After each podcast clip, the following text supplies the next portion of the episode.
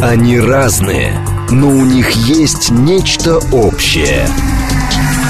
Они угадывают курсы валют, знают причины кризисов. Их мишень – события. Эксперты отвечают на ваши вопросы в программе «Револьвер». «Револьвер». Программа предназначена для лиц старше 16 лет.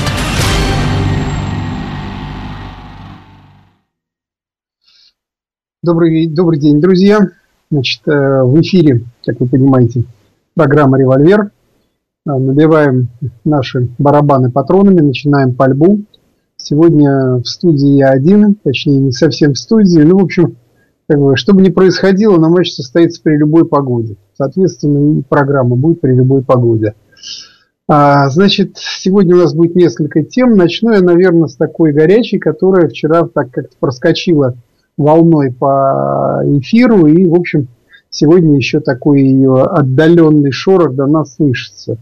Это история с э, рассылкой значит, э, части военных экспертов, военных журналистов, неких бюстов э, Жукова, которые позавчера начали получать, значит, там, по-моему, если не ошибаюсь, в районе 10 человек, среди которых, собственно говоря, оказался и я. Ну, я об этой истории узнал совершенно случайно, потому что я нахожу, как бы не нахожусь по тому адресу, куда все это было отправлено, и, соответственно, никто на меня не выходил, но мне позвонил один мой знакомый журналист с вопросом о том, знаю ли я, что нам прислали вот какие-то бюсты. Поскольку я в этот момент был, что называется, в работе, в таком как бы в рабочем угаре, я, честно говоря, к всему этому отнесся с легким таким если не с юмором, то, по крайней мере, знаете, как истории вам звонят из Сбербанка. Ну, вот. Но в итоге где-то к обеду начали звонить другие мои знакомые, в том числе Константин Севков, э, тоже с вопросом, получал ли я таковой бюст. И, естественно, пришлось погрузиться в эту историю. Оказалось, что эти бюсты были отправлены компанией из ДЭК. Э, кто-то их успел получить, кто-то нет, э, ну, как я, например.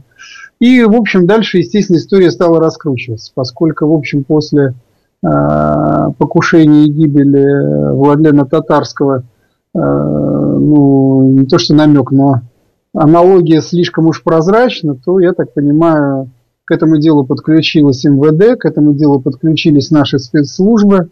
Один из бюстов был тщательно изучен, его распилили, оказалось, что это подделка из э, обычного гипса, которого сверху позолотили, а, что эту рассылку выполнила некая там фирма, которая занимается изготовлением этих бюстов. А вот кто им заказал, э, вот тут оказалось затык.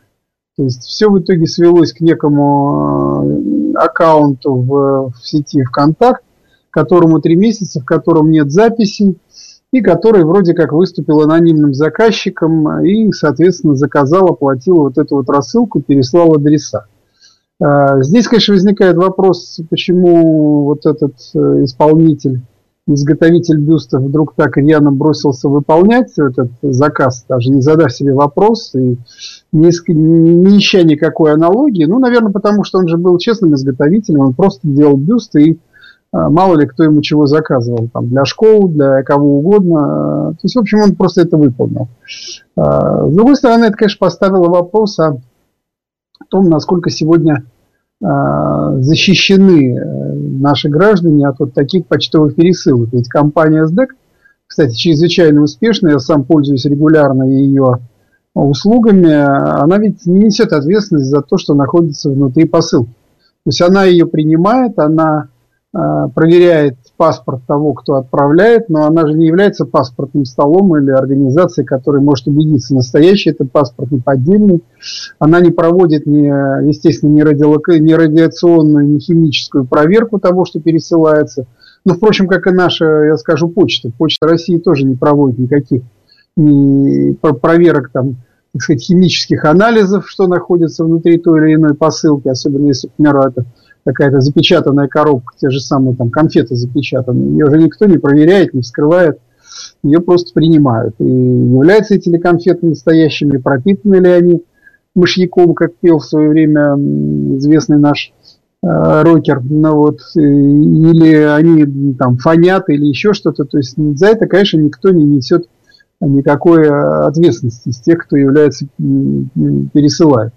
А проблема это не новая. С ней точно так же сталкивались когда-то, я напомню, американцы, вся эта история с подготовкой войны против Ирака, когда начали рассылаться по а, редакциям, по каким-то американским офисам некие письма, в которых находились споры сибирской язвы. Периодически это тоже где-то еще так или иначе вырезает и возникает. Ну, в общем, вчера был такой вот информационный поток, который так или иначе свелся к тому, что, скорее всего, это была такая классическая цепсошная информационная операция с э, как бы сорвать очередную как бы некую такой дополнительный выхлоп с историей покушения на Владлена Татарского.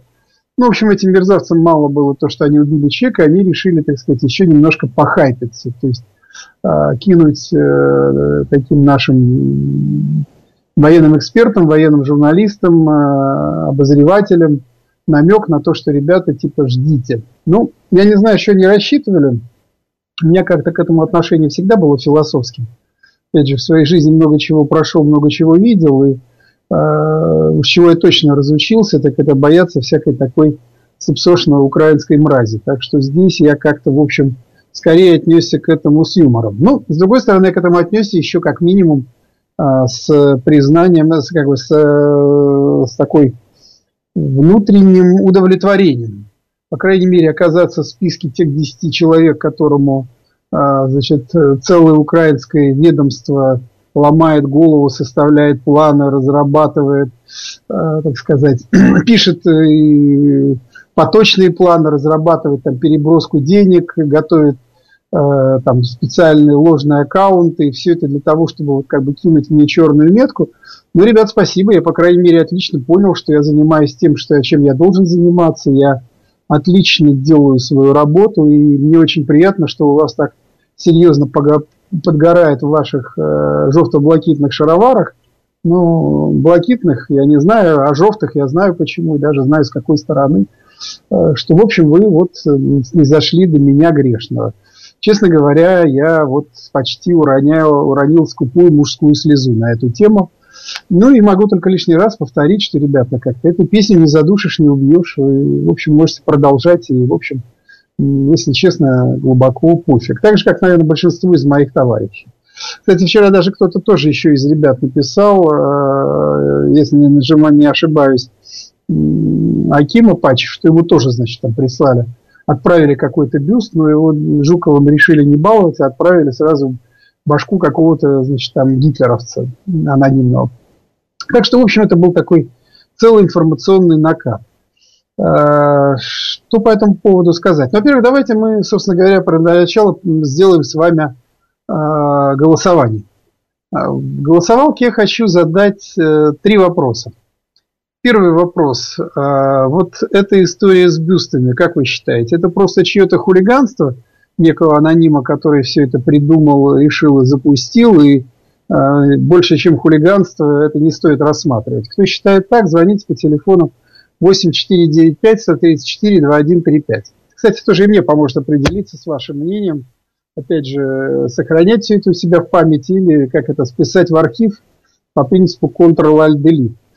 Э, вторая э, как бы, строка нашего голосования – это а, звучит так. Нет, это, конечно, черная метка тем, кому прислали эти бюсты. Конечно, за этим стоят украинцы. И, конечно, это, в общем, свидетельствует о том, что а, деятельность этих людей наносит э, вред э, такой, как бы украинской э, позиции, или точнее мешает украинцам работать на нашем информационном пространстве. Кто так считает – Звоните 8495 134 2136. 8495 121 36.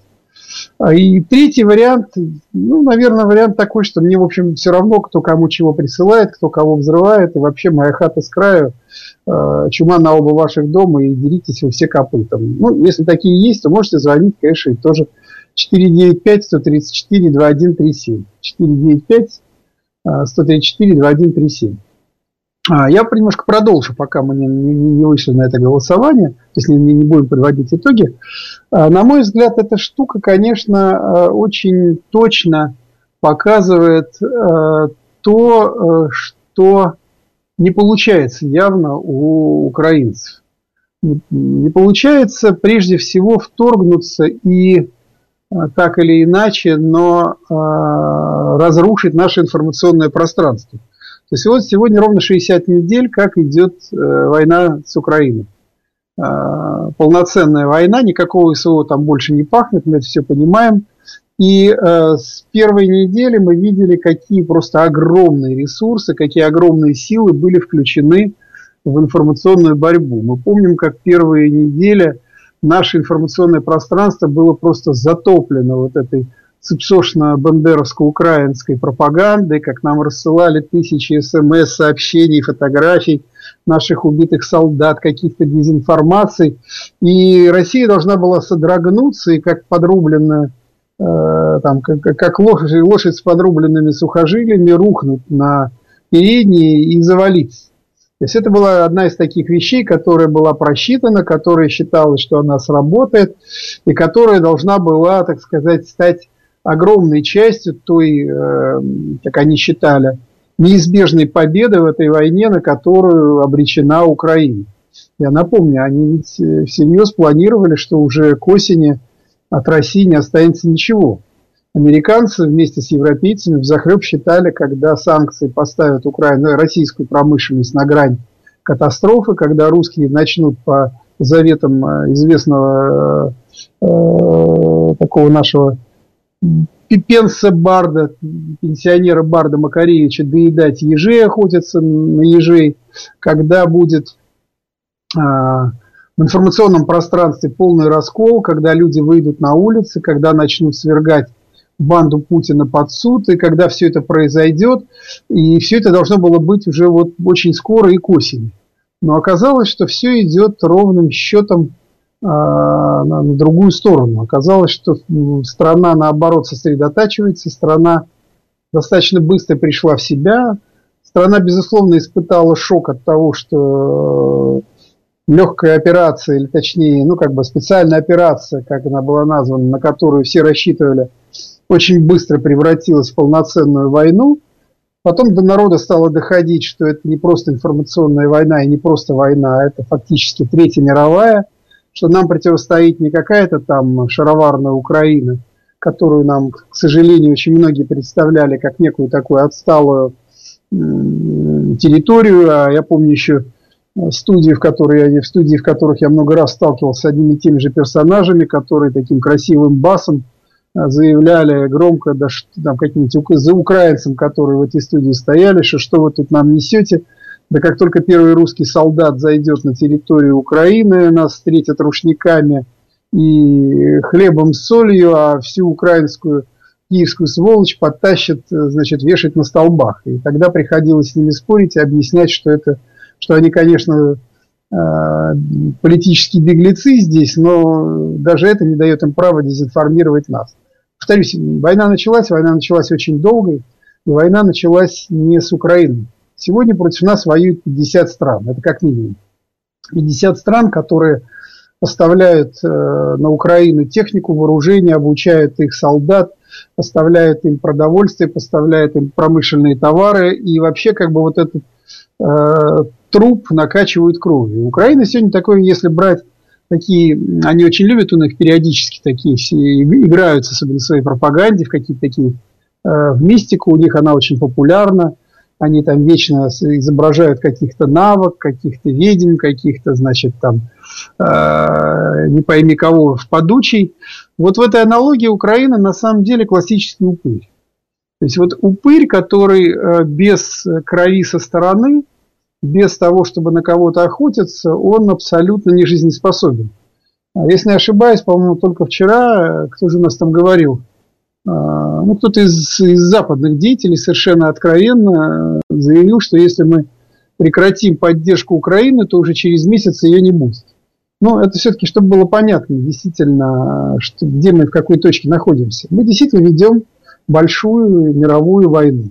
Она прокси, потому что нам а, как бы не дают нанести там хороший испепеляющий удар по Варшаве, потом, чтобы посмотреть, что от нее осталось, там, превратить там Берлин, э, Кёльн и прочие тоже какие-то руины, и вообще как бы решить все достаточно быстро, там за несколько часов, и после этого заняться восстановлением, так сказать, промышленности и той жизни, которая после этой войны будет. Поскольку все это нам не дают, а нас просто пытаются измотать и вынудить признать свое поражение, то приходится вот вести такую долгую войну. Так вот в этой долгой войне мы информационно с вами безусловно сплотились.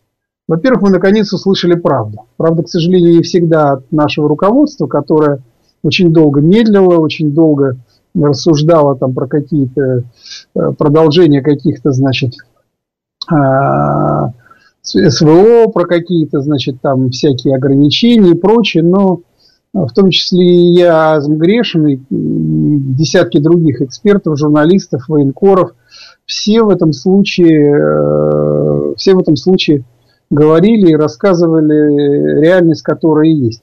То есть мы, страна очень быстро поняла, э, что ее ждет в случае поражения, и, э, ну как сказать, приняла эту ситуацию. Конечно, она для, для, для, для очень многих из нас была э, чрезвычайно болезненной, потому что, конечно, вот этот огромный просчет, допущенный нами в, при планировании СВО и при ее начале, он потом э, сказывался все эти месяцы и к сентябрю привел к очень серьезному кризису на фронте. Потому что начиная с сентября нам пришлось э, фактически на ходу, на самом деле примерно как в 1941 году, вот это как не грустная аналогия для нас, но она такова, как в 1941 году перестраиваться с армии мирного времени на э, армию военного времени и из компактной, профессиональной, прекрасной Э, армии, которую все так мечтали. И, кстати, вы, многие сидящие сейчас по другую сторону эфира от меня, точно так же многие мечтали о том, что нам не нужны никакие громадные советские армии, нам не нужны никакие срочники, нам не нужны никакие э, миллионы э, войска, нам нужна вот такая компактная профессиональная армия, как у американцев. Ой, американцы весело живут. И мы дальше будем себя прекрасно чувствовать. И все, кто вам пытался доказывать обратное, их подвергали анафеме. И, наконец-то, с 2010 года начали такую армию строить. Вот мы ее построили. Для локальных войн она действительно отработала прекрасно. Она хорошо отработала в Грузии, хотя, опять же, это была еще не та армия, а скорее остатки советской, постсоветской армии, но уже с какими-то, так сказать, родимыми пятнами новыми. Потом была был Крым, была Сирия, э, и когда вдруг оказалась Украина, то выяснилось, что эта армия не способна выиграть войну. Мы сейчас занимаемся тем, что мы на ходу буквально снимаем как бы летнюю резину, встав на два колеса и ставим вместо нее нормальные, так сказать, э, танковые траки, заменяем пушченки на пушки, заменяем батальоны на полки и дивизии, разворачиваем новые соединения, разворачиваем промышленность и выполняем тяжелейшую, огромнейшую работу. И э, во многом, повторюсь, а это все делается за счет того, что внутри российского общества есть консенсус. Консенсус, который э, позволяет нам всем принимать эти решения, позволяет нам всем сплачиваться вокруг нашего политического руководства, которое, конечно, нас не обрадовало всем тем, что произошло, я имею в виду о планировании, о том, что получилось. Но, тем не менее, мы отлично понимаем, а, что как в 1941 году а, многие, те, кто ненавидели Сталина и Красных, а, пошли служить в Красную армию, понимая, что угроза Родине это намного страшнее, чем большевики. Ну, мы не будем в этом случае упоминать власовцев и прочую мразь, которая пошла к немцам освобождать Россию, ну так же, как многие побежали за Верхний Лаз освобождать Россию, или там теперь освобождает ее из Британии с британскими паспортами, или там из Германии с немецкими паспортами.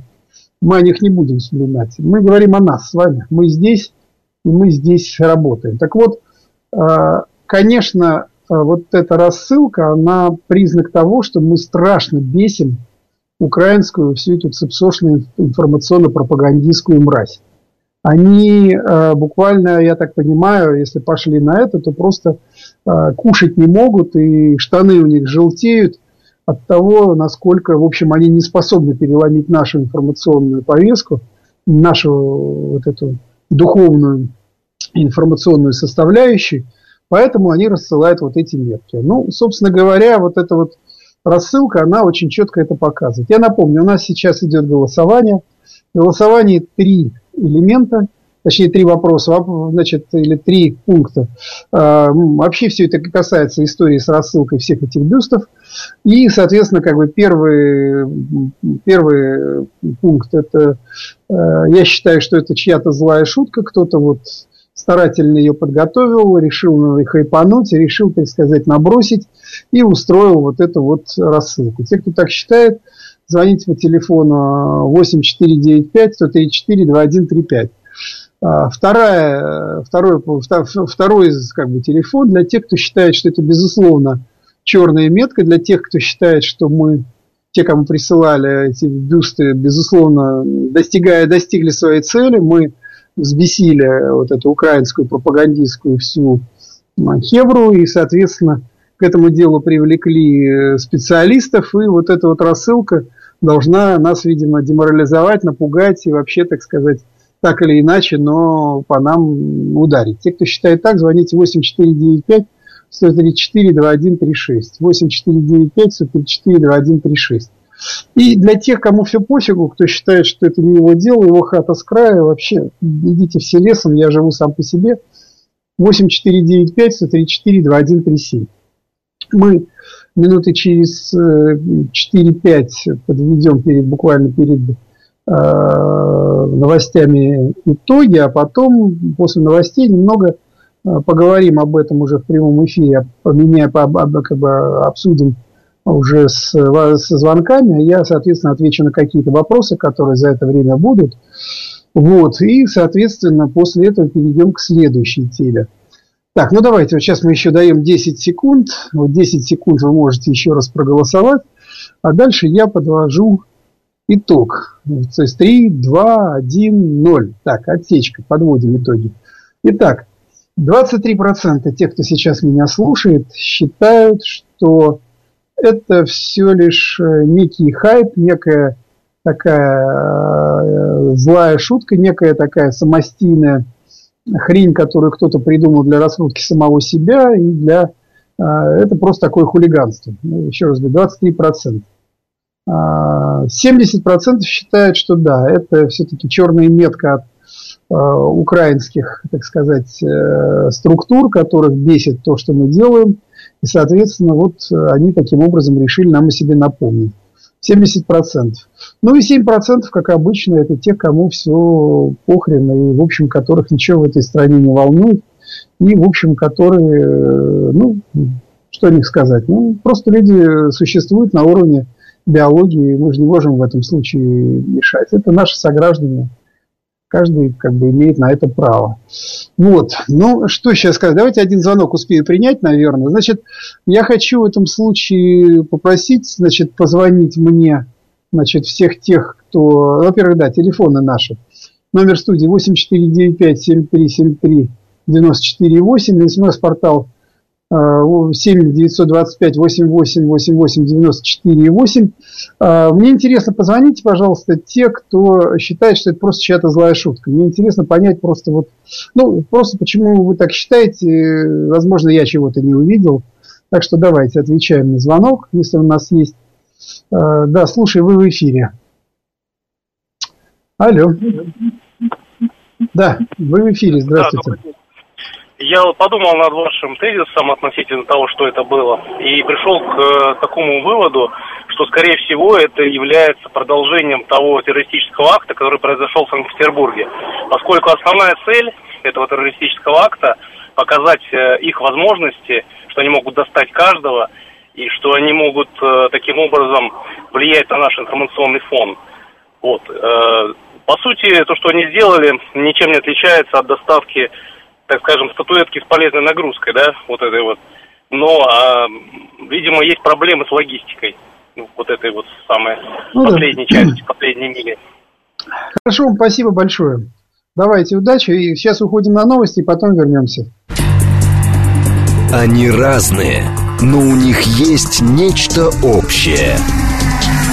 Они угадывают курсы валют, знают причины кризисов. Их мишень – события.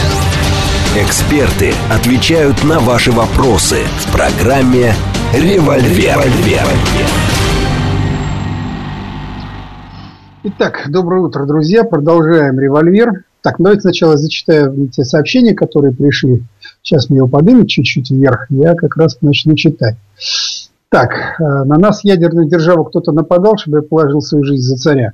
Ну, собственно говоря, бэтбой, объясняю, для таких, как вы, э, все, собственно говоря, и делается. Э, никто не будет укладываться в ваши шаблоны, никто не будет в этом случае делать так, как вам хочется. Войны идут совершенно по другим принципам. Никогда не будет такой, которая бы была настолько удобной, чтобы вы пошли умирать за царя. Судя по вашему тексту, вы вообще ни за кого умирать не хотите, поэтому Странно, что вообще отозвались. А в чем наша победа? Где наш Рейстаг? Ради чего такие жертвы на войне? Ну, понимаете, то, что вы задаете, это софизм. Наш Рейстаг, ну, я считаю, что флаг над Львовом – это наш э, Рейхстаг. Но пока до него еще далеко. Так что ждите, готовьтесь. А, возможно, и вас призовут, а нет, так э, знаете, в какой стороне Верхний Ларс находится. Не проблема. Не люблю вот таких софистов, кто начинает вот такую хрень нести. Так, стратегический инвестор. Напрасно придаете такое большое значение рассылке злополучных бюстов. Для большинства населения, кроме вас, это вообще никакой информационный повод.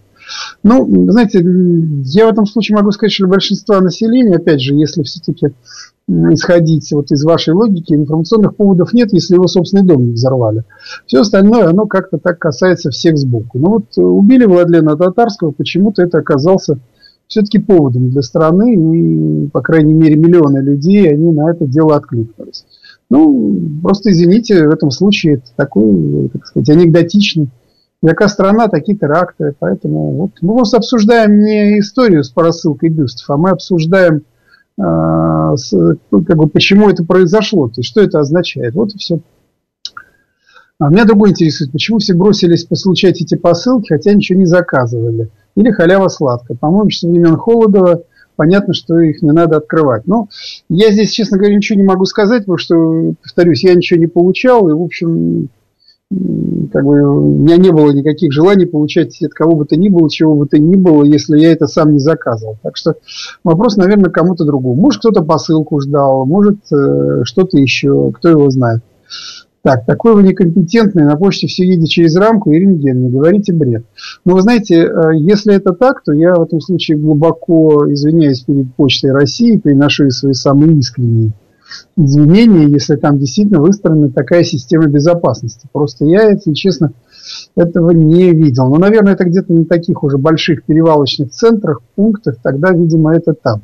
Дай бог, если это так. По крайней мере, это уже хорошо.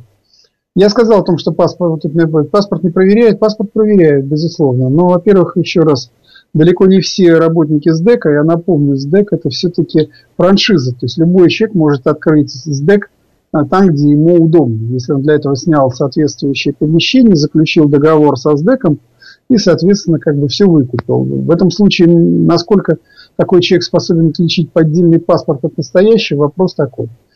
Ну, да, проводят, опять же, пишут, что они проводят визуальный контроль. Да, проводят, безусловно, но, опять же, визуальный контроль проводится на, на без скрытия упаковки. То есть, если вы отправляете товар в заводской упаковке, то его никто не вскрывает.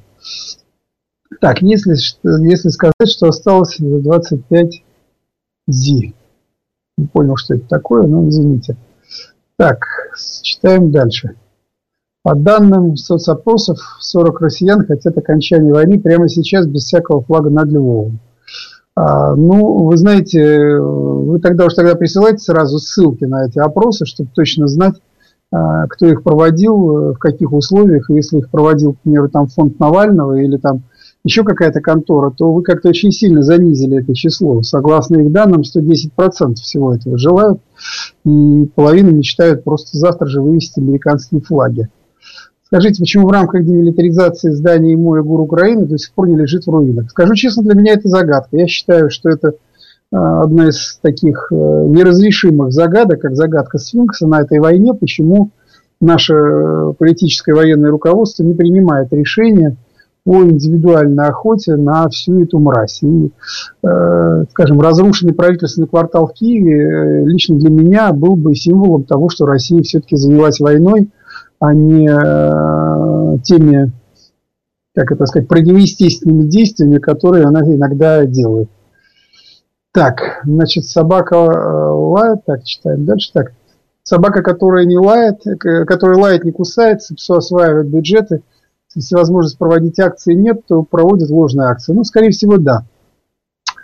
Так, что-то там у нас еще есть, по-моему, и мы продолжим. Так, наверное, в общем, собственно говоря, все. Итак, значит, сейчас мы давайте будем принимать звонки.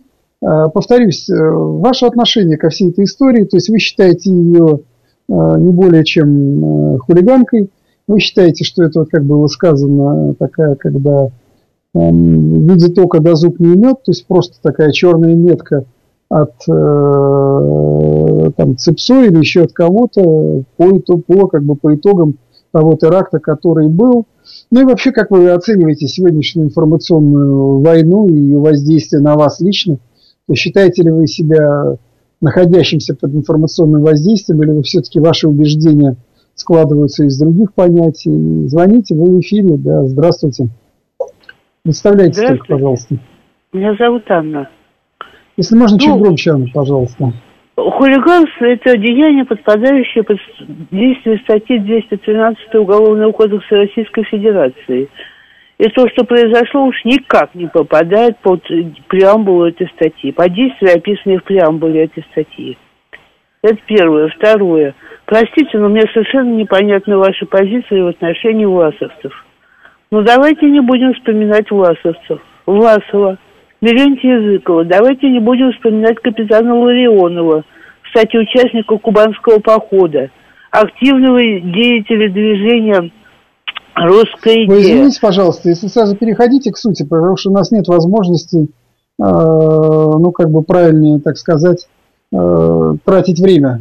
То есть вы считаете, что власовцы ребята порядочные, я их оклеветал, правильно? А я считаю, что об этом надо помнить и не делать из истории Великой Отечественной войны убучную Хорошо, я понял, спасибо, Анна. Я могу, вам, я вам могу сказать, что власовцы, как и прочие предатели Родины, это абсолютно законченная мразь, которая не заслуживала никакой пощады, которая вместе с гитлеровцами уничтожали собственное население – и чем бы они себя не оправдывали, это палачи, убийцы и сволочь, которая заканчивала чаще всего совершенно правильно.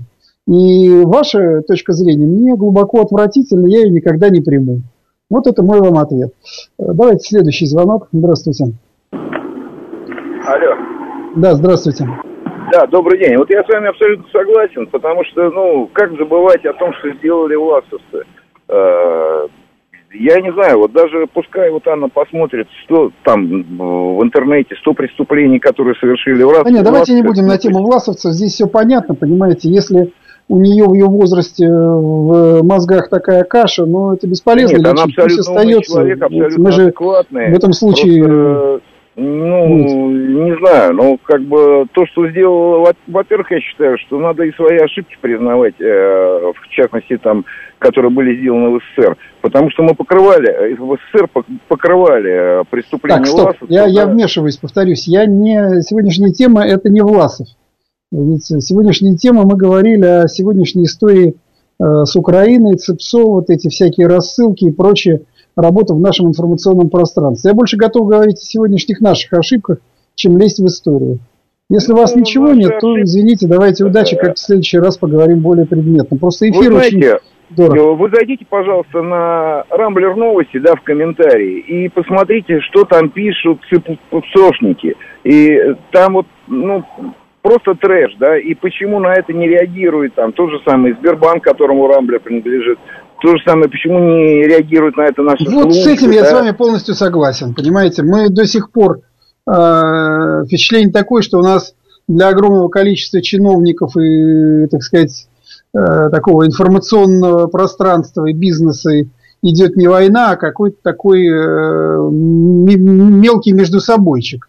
И в этом случае я с вами полностью согласен, что это абсолютно не, неправильно. Спасибо. Давайте следующий звонок. Слушаю вас. Здравствуйте.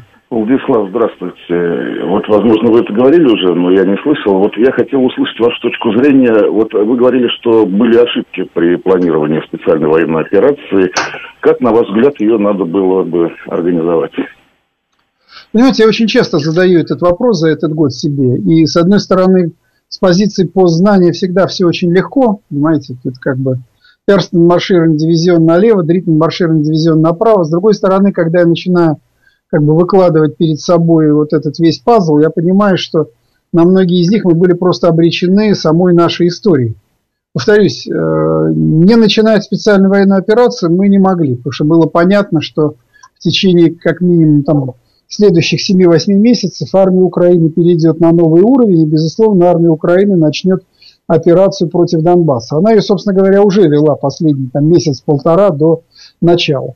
Все наши инициативы, попытка избежать, как мы видели, нас просто посылали. Причем так совершенно откровенно. Соответственно, как бы начинать надо было. Но при этом мы находились в ситуации, когда количество э, техники, вооружения, войск после всех наших реформ было таково, что оно просто не позволяло эффективно и быстро э, выполнить эту операцию. Я просто как бы напомню или выскажу свое мнение, что за первые там полторы-две недели мы а, взяли примерно 80% тех территорий, которые мы сегодня э, удерживаем, которые перешли под э, российский флаг и которые сегодня являются нашими.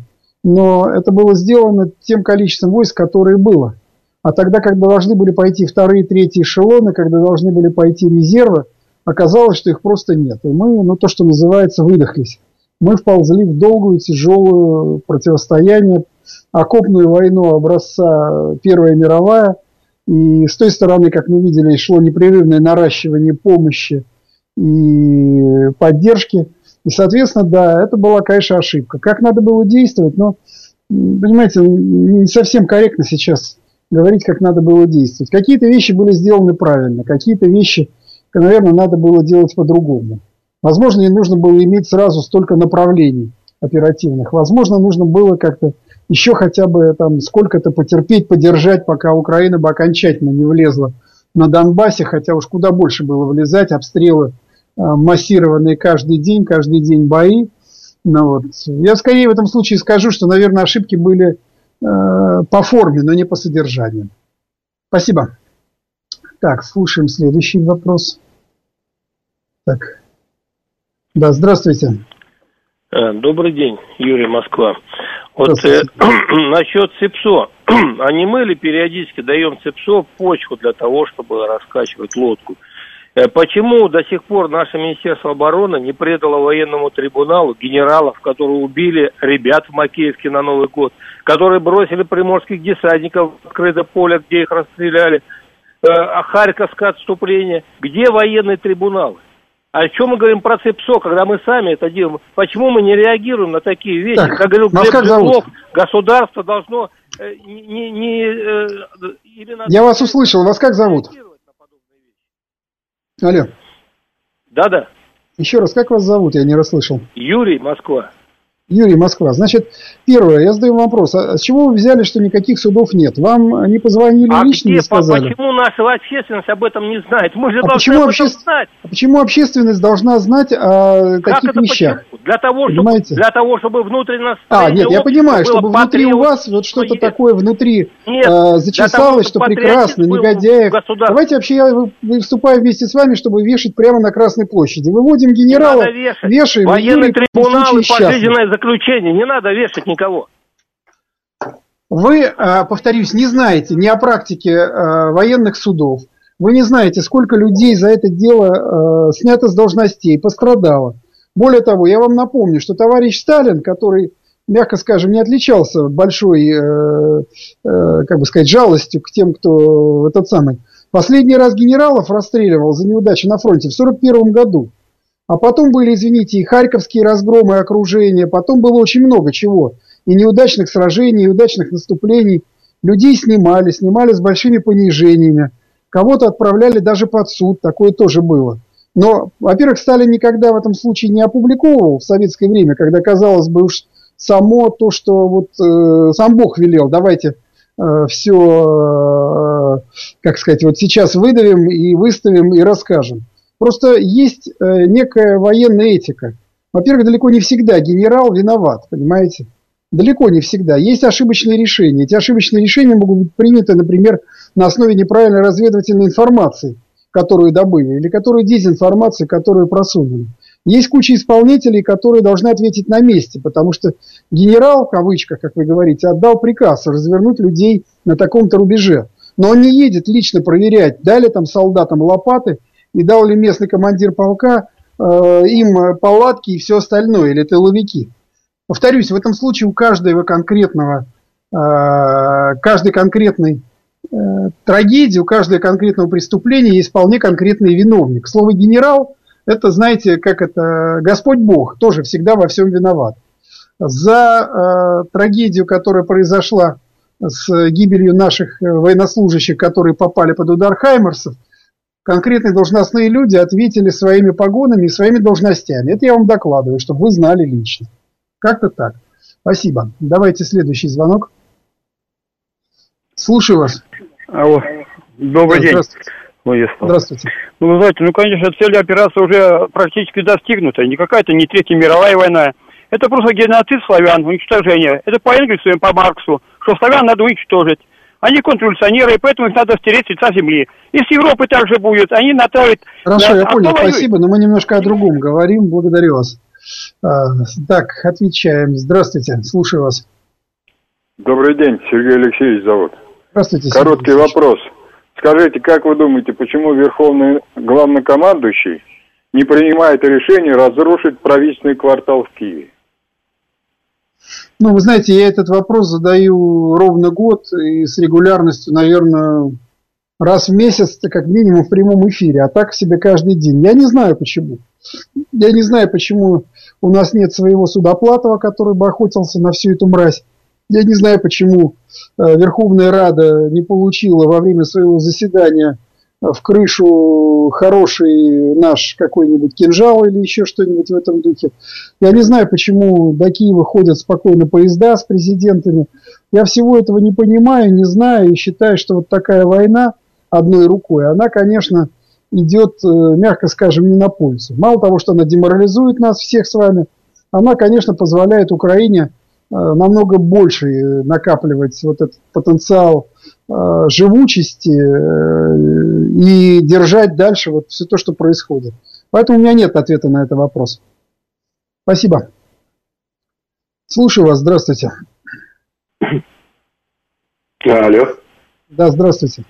Да, здравствуйте, Владислав, Дмитрий, Москва. Э, вы знаете, честно говоря, не знаю, может быть, весеннее обострение у людей, поэтому э, такие комментарии приходится вам выслушивать. Э, Владислав, у меня вот э, какой вопрос. Э, насколько сейчас э, все-таки американское лобби военное э, заинтересовано в дальнейшем уничтожении Украины как государства, с учетом того, что э, понятно, что никакой Украины не будет. А, и что хочет Америка вообще на оставить, э, оставить себе там, или, не знаю, или, э, или Польше там? Есть какие-то понимания? Ну, Это первый понял, вопрос. Спасибо. И второй вопрос. А, да, и второй вопрос. Коротенько слышал, спутник какой-то э, свалился там э, над Киевом. Это действительно американский спутник разведывательный какой-то в космосе мы там жахнули? Или это как бы не соответствует? Хорошо, я понял, просто времени мало, спасибо. Первое, э, главная цель, которая на сегодняшний момент отрабатывается американцами, э, прежде всего, это попытка все-таки э, вышибить из войны Россию, ослабить ее, вынудить ее принять мир на американских условиях и тем самым как бы понизить мировой как бы рейтинг и мировое положение, которое Россия занимает. Это как минимум. Для американского ПК, конечно, сейчас золотое время, потому что он завален заказами на 10 лет вперед, будет перевооружаться все НАТО, будет перевооружаться армия США, то есть запущена большая гонка вооружений, которая следующие 10 лет будет определять обстановку в мире. А что останется от Украины? Ну, в этом случае я думаю, что Вашингтон на данный момент это вообще не волнует, потому что они считают, что они удерживают ситуацию России, которая заняла примерно 25% Украины, пока не способна идти дальше. Но по мере укрепления России, по мере изменения ситуации на фронте, а первым признаком ее будет, например, если нынешнее такое наступление, которое Украина вот уже 4 месяца анонсирует, не достигнет своего результата, то есть станет понятно, что даже на пике своего военного могущества а Украина получила сейчас вообще все, что ей только нужно, она не сможет нанести России поражение, это значит, что дальше ситуация будет только ухудшаться. В этом случае, конечно, Вашингтон начнет размышлять на тему, какой плацдарм себе можно оставить. Будут какие-то э, включены сепаратные переговоры, будут попытки уговорить нас на каких-то рубежах остановиться. Очень многие эксперты говорят, я в какой-то степени согласен с тем, что, скорее всего, ситуация может развиваться по принципу такого как бы корейского перемирия, когда а, так сказать, будет остановлена война без э, каких-либо условий на каких-то рубежах э, с созданием какой-нибудь демилитаризованной зоны. То есть какие-то варианты есть. Ну, вот как-то так. Спасибо. Давайте еще один звонок примем, потом попробуем подвести итоги. Алло, меня Ильхом зовут. Здравствуйте. Э, послушайте, Ильхом. вы так размашисто отключили Анну. Ну а что мне жалеть Власовку? Извините, меня, я с Власовцем дел вообще не имею. Это неделикатно и нехорошо с вашей стороны. Вы должны извиниться. Вот все, что вы хотели сказать? Я хотел сказать, что вы должны извиниться. Она все, спасибо, прошла... до свидания. Значит, э, повторюсь, я не собираюсь извиняться перед людьми, которые мне начинают рассказывать о том, какие власовцы были порядочные э, защитники э, страны и белой идеи. Любой человек, исповедующий власовскую идеологию или оправдывающий власовцев – для меня не существует как э, человек, которого я уважаю. Поэтому с извинениями извините в сторону. Ну вот. Так, последний звонок. Давайте дальше. Алло. Алло, здрасте. Перед Анной нужно извиниться. Все, хорошо, до свидания. Повторюсь, я не извиняюсь перед власовцами. Можете на эту тему мне больше не звонить. Если в этом случае как бы моя позиция не устраивает, Э, кого-то или, допустим, руководство программы, проще избавиться от меня. Еще один звонок и будем заканчивать. Здравствуйте. Алло, здравствуйте. Вавилов Николай. Я вас полностью поддерживаю в плане отношения к власовцам. Абсолютно согласен. Власов, он предал и страну, и ту армию, в которой, э, в которой служил. Ясно, хорошо, спасибо. Ну, собственно говоря, давайте подводить итоги. Конечно, интересно то, что мы э, с темы э, такого э, цепсошного хулиганства перешли в итоге на все, что угодно, на власовцев, на причины войны, э, на какие-то другие вещи. Но, наверное, это просто говорит о том, что действительно сам информационный повод, который вчера, так сказать, прошелся волной по информпространству, он все-таки ничтожен. И те, кто его запускали, они явно своего не добились. Просто мы немножко с вами пообсудили, провели голосование – и закрыли эту тему для себя, ну, то, что называется, навсегда. Вот, э, что еще сказать? Ну, на фронте, как мы видим, пока э, такое грозное затишье, оно видно, что заканчивается, то есть Украина начинает шевелиться, начинаются какие-то атаки, начинаются какие-то действия, и, конечно, впереди очень тяжелая весенняя кампания, к которой мы с вами должны будем быть готовы.